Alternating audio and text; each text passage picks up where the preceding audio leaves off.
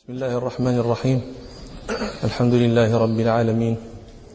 والصلاة والسلام على أشرف الأنبياء والمرسلين سيدنا محمد وعلى آله وأصحابه أجمعين. بسم الله الرحمن الرحيم. قال عبيد الله بن يحيى رحمه الله وحدثني عن مالك عن هشام بن عروة عن أبيه عن فاطمة بنت المنذر بن الزبير عن أسماء بنت أبي بكر الصديق أنها قالت سألت امرأة رسول الله صلى الله عليه وسلم فقالت أرأيت إحدانا إذا أصاب ثوبها الدم من الحيضة كيف تصنع فيه؟ فقال رسول الله صلى الله عليه وسلم إذا أصاب ثوب إحداكن الدم من الحيضة فلتقرصه ثم لتنضحه بالماء ثم لتصلي فيه. آه هذا الحديث كنا قرأناه أرى أراكم تقلبون الأوراق. هذا كنا أخذناه في المجلس الماضي. لكن آه يعني آه أنسانا الشيطان أن نذكر بعض ما يتعلق به من المسائل الفقه وذلك ثلاثة وذلك ثلاث مسائل. المسألة الأولى أن هذا الحديث أصل في غسل النجاسات لأن النبي صلى الله عليه وسلم أمرها أن أمر تلك التي أصاب ثوبها الدم من الحيضة أن تقرصه بالماء وأن تفركه إلى آخر ما يعني أمرها به صلى الله عليه وسلم. وهذا الحديث أصل عند الفقهاء أن النجاسة يجب أن تغسل أو يستحب على الخلاف الذي سنذكره بعد. و قالوا إن النجاسة هنا محمولة على الكثير دون القليل. قال ربنا سبحانه قل لا أجد فيما أوحي إلي محرما على طاعم يطعمه إلا أن يكون ميتة أو دما مسفوحا. فوصف ربنا سبحانه الدم الذي حكم بأنه نجس. وصفه بالمسفوح والمسفوح الكثير.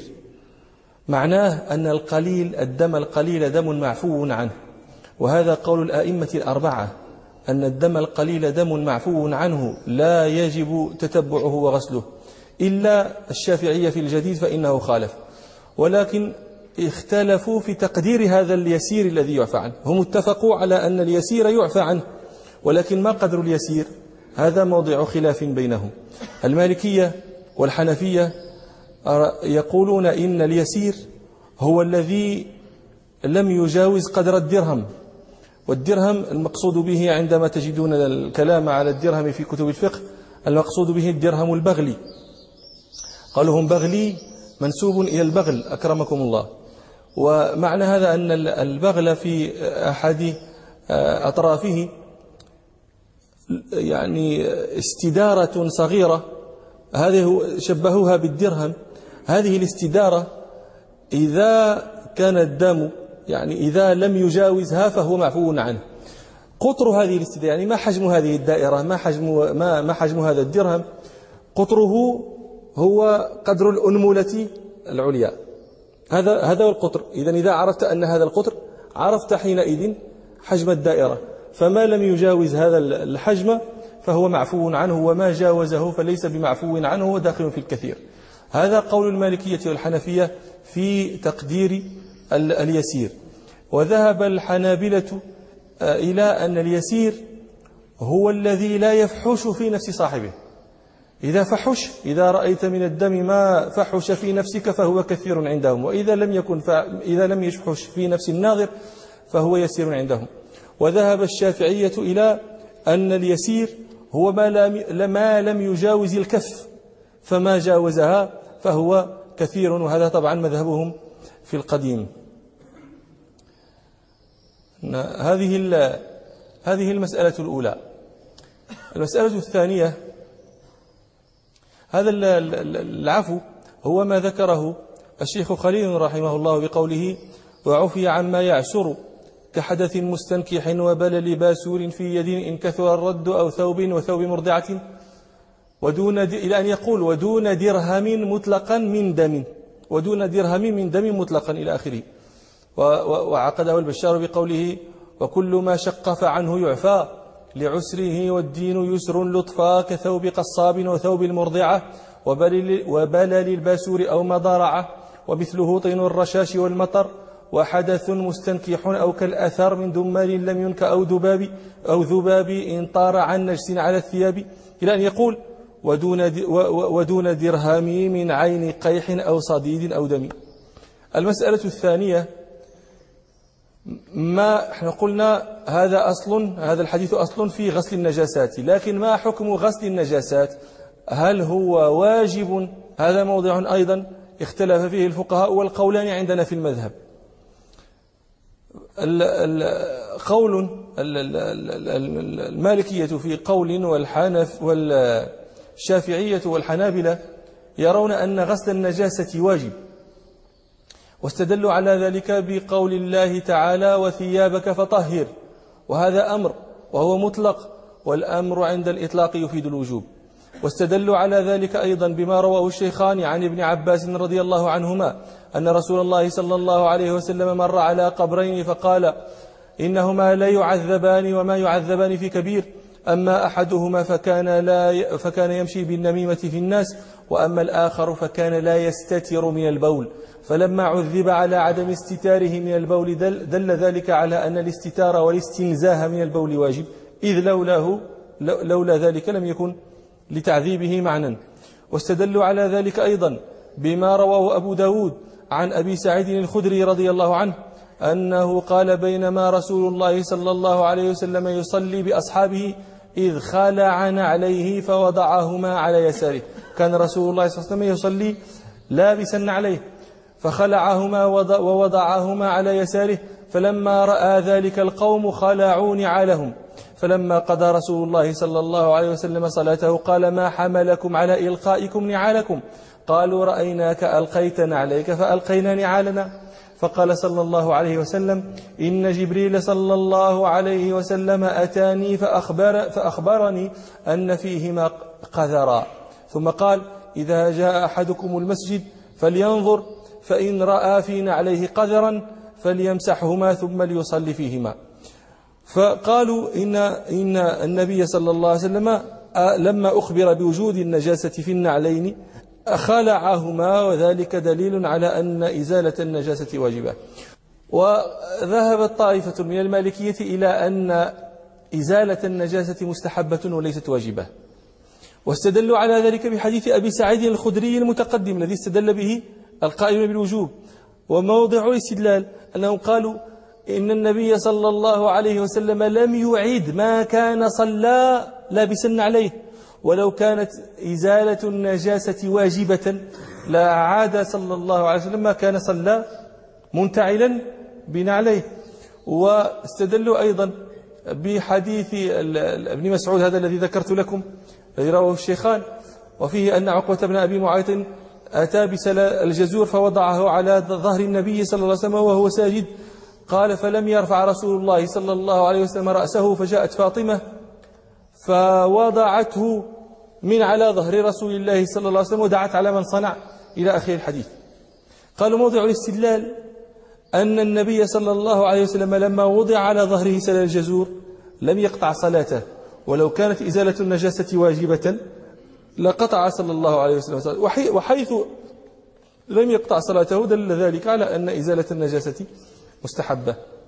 ولكنهم نوقشوا في الاستدلال بهذا الحديث فقد قيل لهم إن آه، الجلدة الظاهرة التي باشرت ظهر النبي صلى الله عليه وسلم لم يكن فيها نجاسة.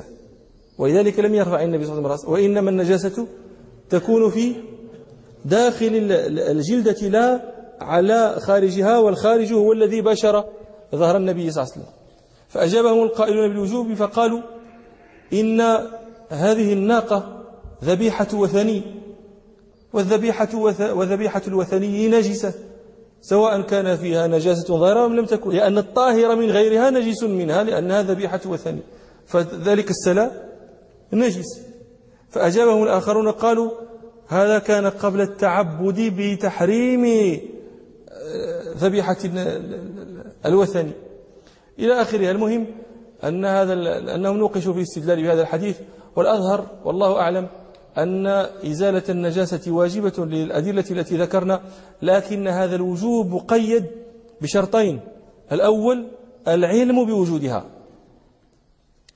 فمن غاب عنه لم يعلم أن به أن على ثيابه نجاسة فليس يحكم عليه بوجوب إزالتها لأن فقد شرط العلم.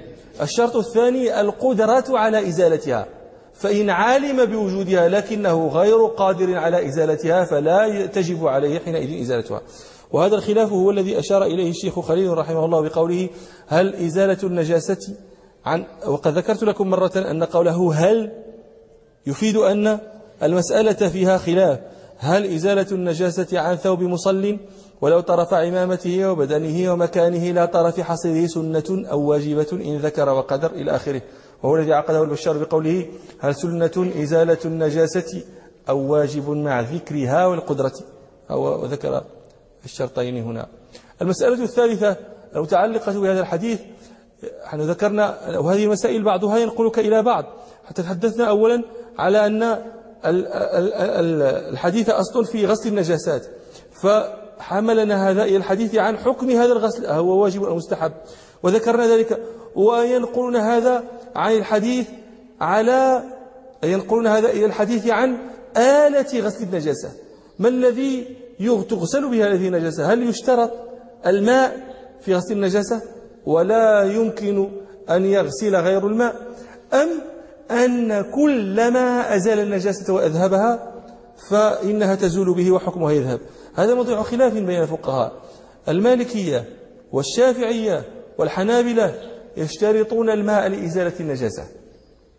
معناه لو أتيت بشيء طاهر مثلا غير الماء وأزلت به النجاسة وزالت عندك في الظاهر لا يحكم الفقهاء هؤلاء الذين ذكرنا لا يحكمون بزوالها. لماذا؟ لأنك لم تزلها بالماء وإنما يشترط إزالتها بالماء. هب مثلا أنك حككتها حتى ظننت أنها زالت أو, أو صببت عليها مثلا. اش ممكن تصب عليها. لبن؟ اللبن الناس نلقاو يشربوه. يغسلوا به النجاسة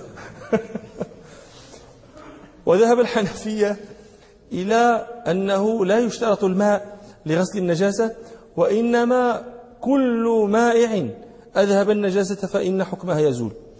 وكل من الفريقين يستدل بأدلة يصعب طردها في كل في كل تطهير. وأظهر الأقوال أن الأصل في غسل النجاسة الماء ولا يقوم غير الماء مقامه إلا بإذن الشارع. فإذا ذكر شيء أو ذكر الشارع شيئا وبين أنه يزيل النجاسة فذلك الشيء يزيل تلك النجاسة تلك النجاسة التي عينها الشارع. وما عدا ذلك فالأصل أنه لا يزال إلا بالماء. مثلا أبين الشارع أن مسح النعلين أن النعل أن النعلين إذا مستهما نجاسة أنه يجوز تطهيرهما بالمسح. فنقول حينئذ المسح يطهر نجاسة النعلين. ولا نحمل ولا نعدي ذلك إلى غير النعلين. ولا نشترط الماء في النعلين. لكن المالكية عينوا الماء في مواضع. عينوا الماء لإزالة للطهارة من المذي. المذي من خرج منه مذي ولو مسحه بورق أو بحجر وأذهب المذي وأذهب أثره فإن ذلك لا يحكم له بأنه تطهر من النجاسة. لماذا؟ لأن النذي المذي يشترط في إزالته الماء. هذا مما تعين الماء في غسله. واستدلوا على ذلك بما رأه الشيخان. عن علي بن أبي طالب رضي الله عنه قال كنت رجلا مذاء وكنت أستحيي أن أسأل رسول الله صلى الله عليه وسلم لمكان ابنته فأمرت المقداد فسأله فقال صلى الله عليه وسلم يغسل ذكره ويتوضأ. قوله صلى الله عليه وسلم يغسل عين في تطهير التطهير من المذي الغسل والغسل لا يكون إلا بماء.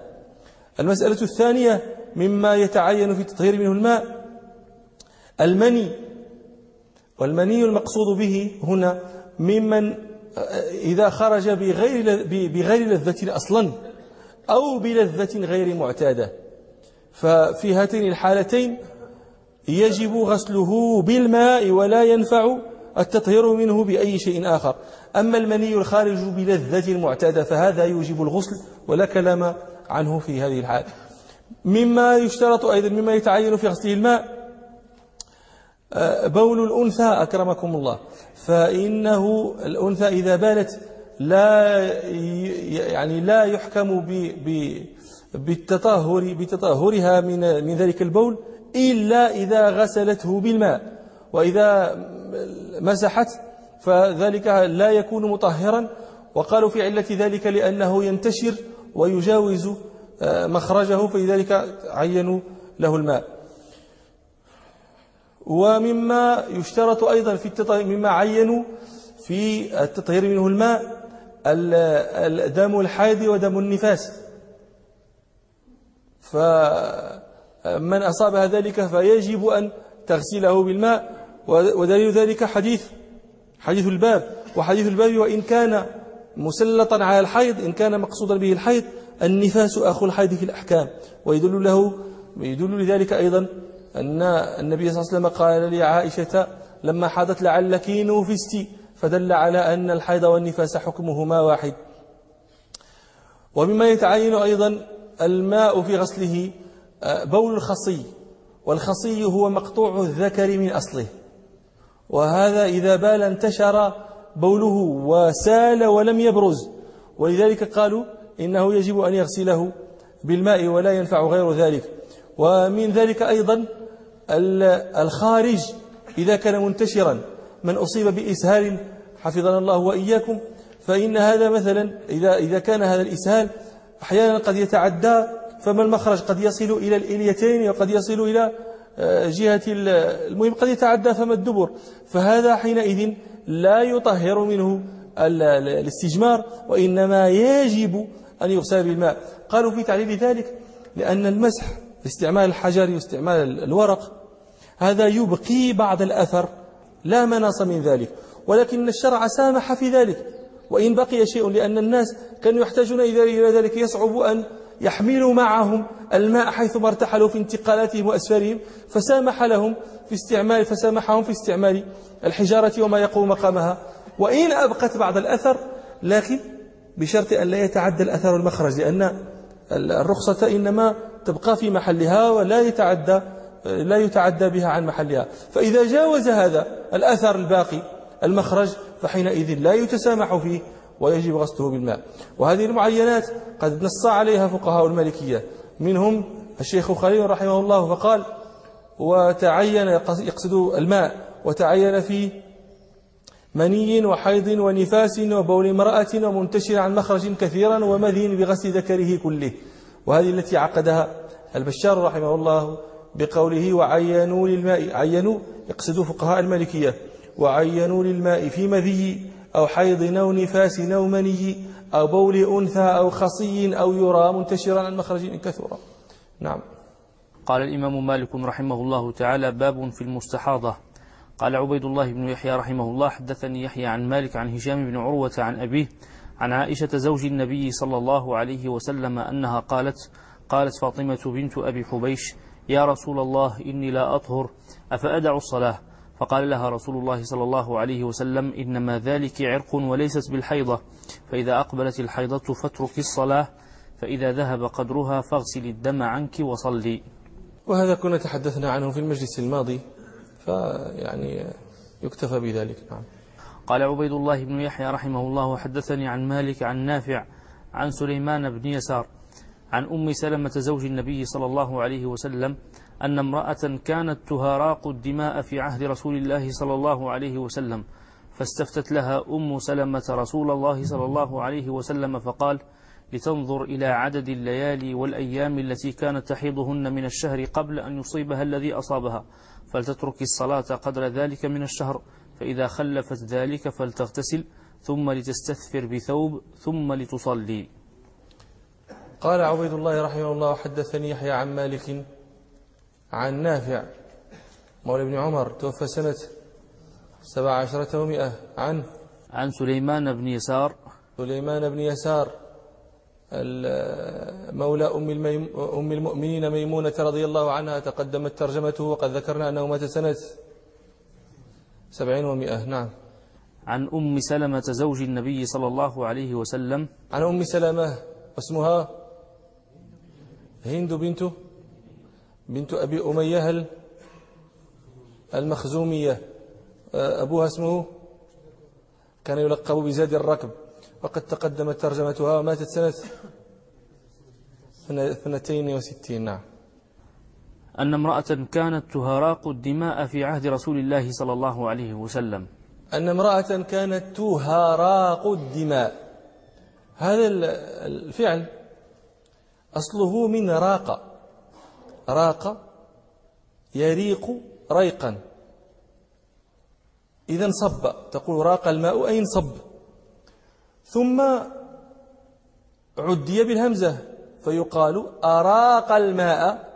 يريقه ثم أبدلت الهمزة هاء فقيل هراقه يهريقه. لماذا فتحت الهاء؟ لماذا لم يقل يهريقه؟ وقيل يهاريقه لأن هراق أصلها هريق. هريق على وزن فعل له أصلها هفعل. لأن هذا حرف زائد. هريق فكيف صارت هريق هراق. نقلت الفتحة التي في الياء إلى الساكن قبلها. عندنا هار ياقا لياء مفتوحة وما قبلها راء ساكنة. نقلت الفتحة التي في الياء إلى الراء الساكنة. فصارت الكلمة ها؟ هاريق هكو طيب هاريق ثم أبدلت الياء الساكنة ألفا لأنها هي التي تناسب الفتحة. فصارت هراق وبقي المضارع على أصله. يهاريق كما تقول دحرج يدحرج. وهناك لغة ثالثة وهي أهراق يهريق. وهذه أهراق أصلها أهرايق. على وزن أهفعل وهذا من نوادر الأوزان. لماذا؟ إحنا قلنا لكم إن الأصل الكلمة راقة ثم أدخلت ثم عديت بالهمزة. فصارت أراقة وهذه الهمزة أبدلت بالهاء. ثم أدخلت الهمزة على حرف المبدل. فهمتوا؟ ما, السبب في كونه نادرا؟ لأنه جمع فيه بين البدل والمبدل منه. فصارت أه فعل أهريق أهراق مضارعها لا لا. مضارعها يهريق. وهناك لغة رابعة. أهرق مضارعها يهرق هذه اللغات ذكر بعضها آه، مالك بن المرحل. السبتي المغربي في نظمه لفصيح ثعلب قال وقد هرقت أهاريق مائي بضم همزة وفتح الهاء. هرقت هذه لغة. أهاريق هذه لغة ثانية. وقد ذكرها زهير بن أبي سلمى في معلقة في قوله آه، ينجمها قوم لقوم غرامة ولم يهاريقوا بينهم من المحشم. وهذا البيت من معلقة المشهورة التي مطلعها؟ أمن أم أو فادمنة لم تكلمي بحومانة الدراج فالمتثلم. فدار لها بالرقمتين كأنها مراجع وشم في نواشر معصمي بها العين والأرآم يمشين خلفة وأطلاؤها ينهضن من كل مجدم إلى آخره. القصيدة التي هي من عيون الشعر من عيون ما قالت العرب لما حوته من الأمثال. ومن لم يصانع في أمور كثيرة يدرس بأنياب ويوطأ بمنسم. ومن يجعل المعروف من دون عرضه يفره ومن لا يتقي الشتم يشتمي. ومن هاب أسباب المنايا ينله وإن, يرق أسباب السماء يسلم. وكائن ترى من صامت لك معجب زيادته أو نقصه في التكلم. إلى آخره. أمثال عظيمة جدا. نحتاج أن نتأدب بكثير منها. إيه نعم. أن امرأة كانت تهراق الدماء في عهد رسول الله صلى الله عليه وسلم. اختلف أهل اللغة في الناصب للدماء. لماذا انتصب الدماء؟ كانت تهراق الدماء. فقال بعضهم نصب تمييزا. إنما نصب, نصب لأنه تمييز. وقال بعضهم نصب بإضمار الفاعل والتقدير. يهريق الله الدماء منها. وقال بعضهم هو منصوب بنزع الخافض والأصل تهراق بالدماء. فنزع الخافض فانتصبت الاسم فقيل تهراق الدماء. المهم أن الدماء كانت تكثر من تكثر من يعني يكثر نزولها منها. نعم. كأنما تهريقها إهراقا. نعم. فاستفتت لها أم سلمة رسول الله صلى الله عليه وسلم. هي طلبت من أم سلمة رضي الله عنها أن تستفتي لها رسول الله صلى الله عليه وسلم لأنها لا تستطيع هي أن تسأله وتستحيي أن تسأله عن مثل ذلك. وهذا فيه شيئان. فيه استعمال الحياء المحمود. هذا كنا قد ذكرناه في مرة مضت. قلنا إن الحياء المحمود هو الذي لا يمنع من التفقه في الدين. وأما كل حياء جر ترك التفقه جر جهلا بالدين فهذا حياء مذموم وحياء شيطاني وليس حياء يرضي الرحمن. هو حياء يرضي الشيطان وليس بحياء يرضي الرحمن. أما الحياء المحمود فهو الحياء الذي لا يمنع صاحبه من من التفقه والسؤال عن دينه. وأحيانا قد يضطر المرء يضطر المرء اضطرارا إلى ترك الحياء وخلعه ليسأل عن مسألة. فإذا أمكنه استعمال الحياء وعدم تضييع المعرفة اللازمة فهو أحسن وأحسن. من ذلك ما فعلت المرأة هنا. استعملت الحياء فلم تواجه رسول الله صلى الله عليه وسلم ولم تبشره بالسؤال لأن هذا الشأن مما يستحيا منه في العادة. وطلب ومع ذلك لم تمنع العلم عنها يعني توسلت إلى ذلك بأم سلمة لأن أم سلمة لا تستحي أن تسأل رسول الله صلى الله عليه وسلم ذلك إذ هي من ألصق الناس به وأقربهم إليه زوجته رضي الله عنها. نعم. فقال لتنظر إلى عدد الليالي والأيام التي كانت تحيضهن من الشهر قبل أن يصيبها الذي أصابها. قال صلى الله عليه وسلم لتنظر إلى عدد الليالي والأيام التي كانت تحيضهن من الشهر. النبي صلى الله عليه وسلم أضاف ذلك إلى الشهر لأن الغالب أن أن الشهر يكون فيه طهر وحيض واحد. هذا الغالب على أكثر النساء أن الشهر لا يسع إلا طهرا واحدا وحيضا واحدا. ولذلك قال الفقهاء إن, إن أقل مدة الطهر هي نصف شهر وأطوال مدة الحيض هي نصف شهر وذلك شهر واحد. نعم. فلتترك الصلاة قدر ذلك من الشهر فإذا خلفت ذلك فلتغتسل ثم لتستثفر بثوب ثم لتصلي. ثم لتستثفر بثوب. معنى هذا؟ آه، النبي أن النبي صلى الله عليه وسلم يأمرها أن تجعل خرقة على الموضع بعد أن تحتشي بقطن ليمنع ذلك سيل الدم وخروجه وبروزه. وهذا طبعا قد استغنى النساء عن هذا لهذه يعني هذه الخرق التي تصنع فهذه أبلغ في آه، يعني عدم ترك الدم يسيل. نعم. وهذا لتستثفر هذا مأخوذ من الثفر. والثفر هو فرج أنثى السبع. كل إناث السباع الفرج منهن تسميه العرب ثفرا. فاستعير. لموضع ذلك من المرأة. نعم. ثم لتصلي. ثم لتصلي. هذا فعل مضارع. دخلت عليه لام الأمر. فينبغي أن فجزمته. ما علامة الجزم هنا؟ حذف النون. غلط. قد يكون مع المستعجل الزلل.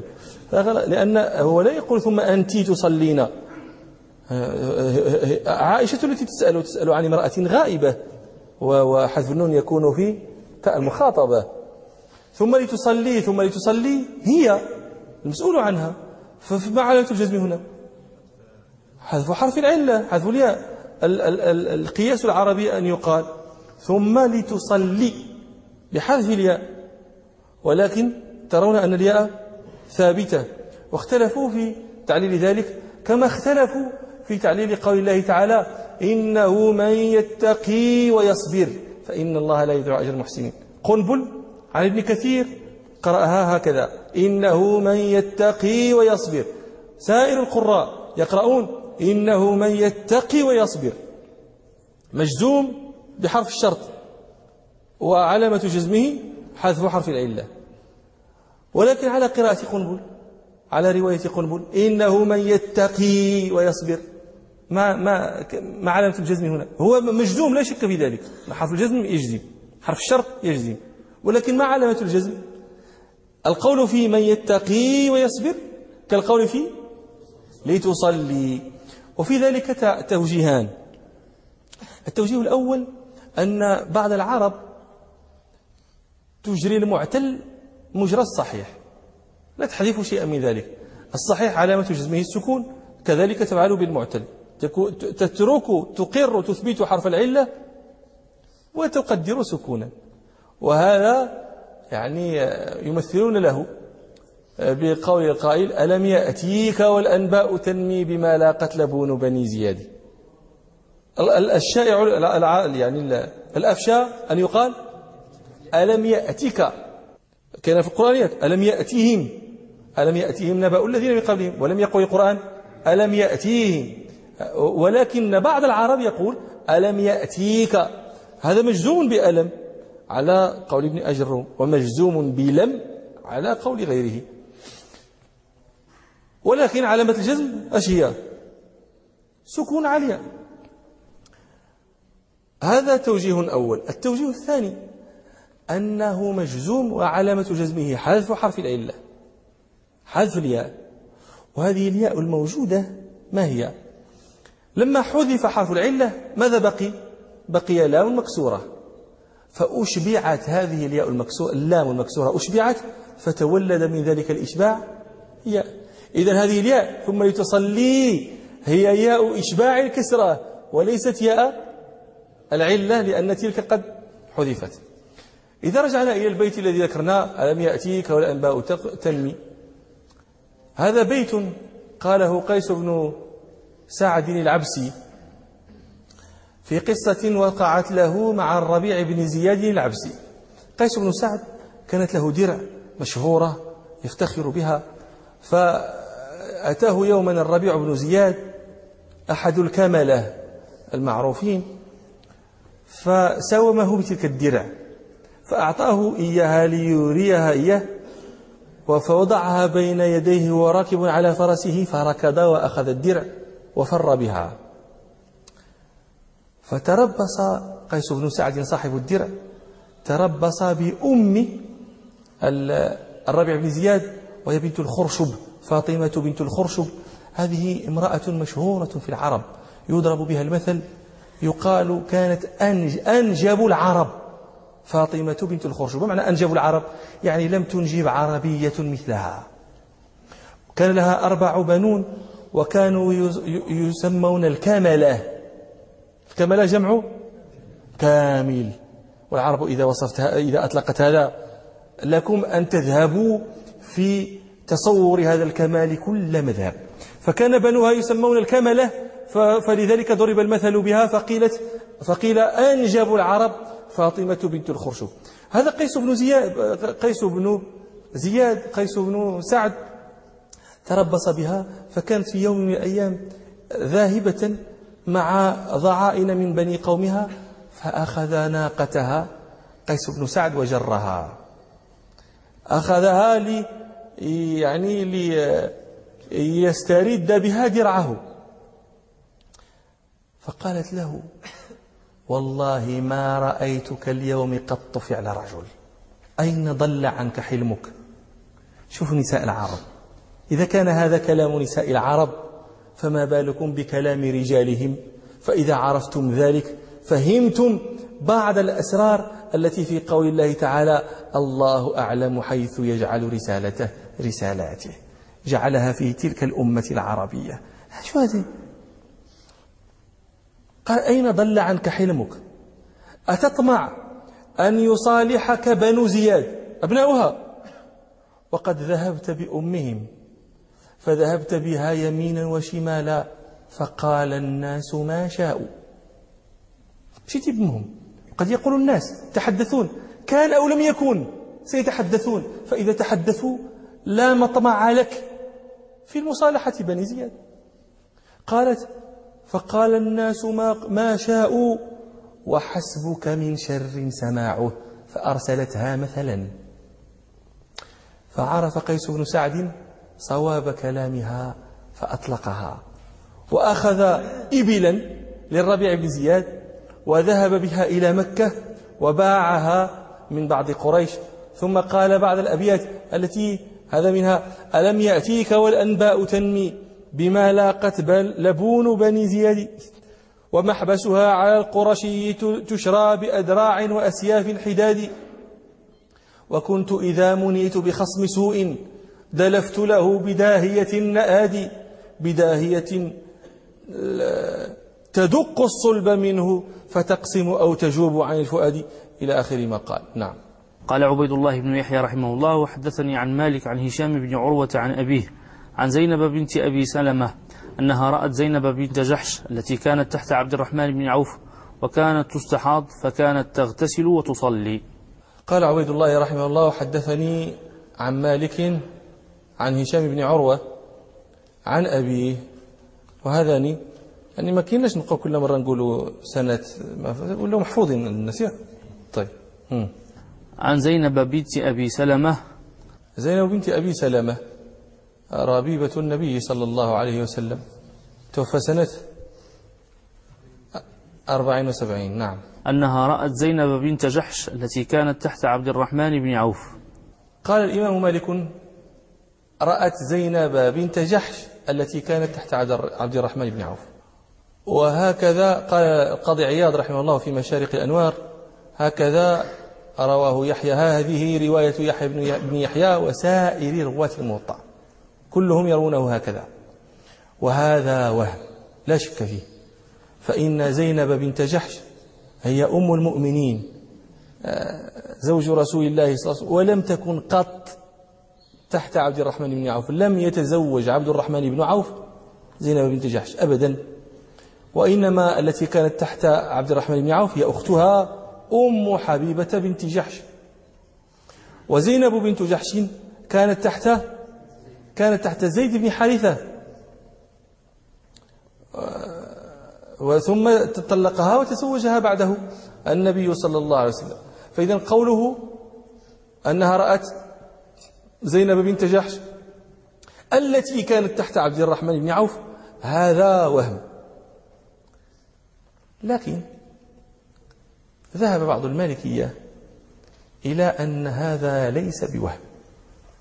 إذا كان وهم إذا كان هذا الكلام وهما فهو لا شك من الإمام مالك وليس من يحيى بن يحيى لأن غيره من رواة الموطأ أيضا يروونه هكذا إلا القعنبي. عبد الله بن مسلمة القعنبي يرويه عن الإمام مالك أن بنت جحش ولم يعين.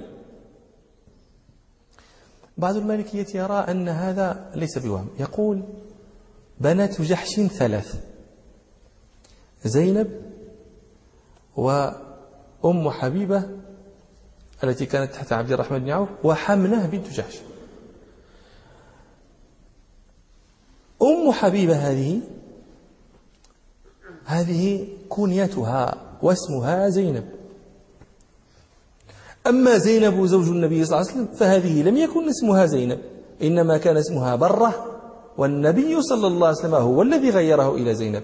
فإذا هذه المذكورة هنا هي زينب التي كانت تحت عبد الرحمن بن عوف التي كنيتها أم حبيبة وحينئذ لا يكون في الحديث وهما. إذا كان يعني هذا تخريج لا بأس به يرفع فيه الوهم عن الإمام مالك. فإذا كانت هي هي يعني هي المقصودة فهذا لا, لا بأس به. إذا إذا صح فعلا أن أم حبيبة اسمها زينب وإلا فمن ذا الذي ما ساء قط ومن له الحسنى فقط. نعم. وكانت تستحاض فكانت تغتسل وتصلي. نعم.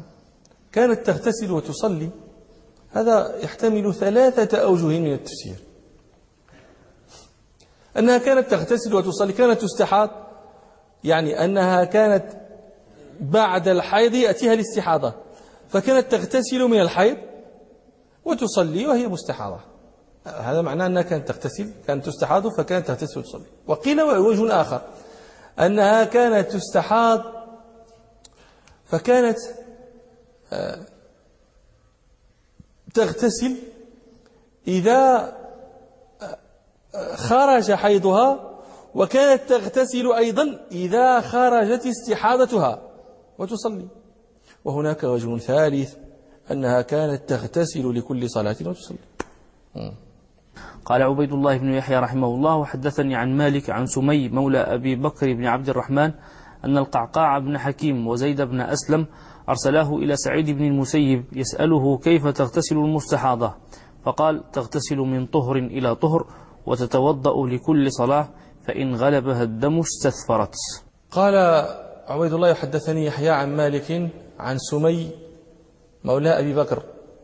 أبو بكر هذا هو أبو بكر بن الحارث بن أبو بكر بن الحارث بن هشام المخزومي. وسمي هذا مولاه. ثقة وثقه الإمام أحمد ويحيى بن معين وأبو حاتم الرازي. ومات في فتنة في يوم قديد المشهور. الذي كان سنة ثلاثين ومئة أو سنة إحدى وثلاثين ومئة يوم قديد هذا يوم من أيام الفتن المشهورة. آه، جمع بين أهل المدينة وأبي حمزة الخارجي.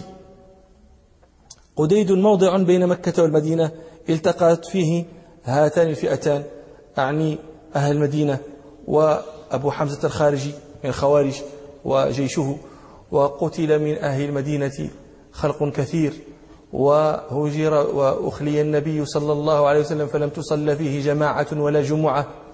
وقتل من قريش من أشرافها أكثر من ثلاثمائة نفس. لم يبقى بيت من بيوت أهل المدينة إلا وفيه ميت يبكى ويناح عليه. ولم يسمع بواكي أوجع للقلوب من بواكي قديد وكانت تلك الوقعة المشؤومة لا أعاد الله أمثالها على المسلمين. سنة ثلاثين ومئة وقيل سنة إحدى وثلاثين. تقول إحدى آه، أولئك البواكي ما للزمان ومالية. أفنى قديد رجالية. فلأبكين سريرة ولأبكين علانية. ولأبكين إذا خلوت مع الذئاب العاوية. ولأثنين على قديد بسوء ما أبلانية. وإلى لقاء آخر إن شاء الله. سبحانك اللهم وبحمدك أشهد أن لا إله إلا أنت أستغفرك وأتوب إليك.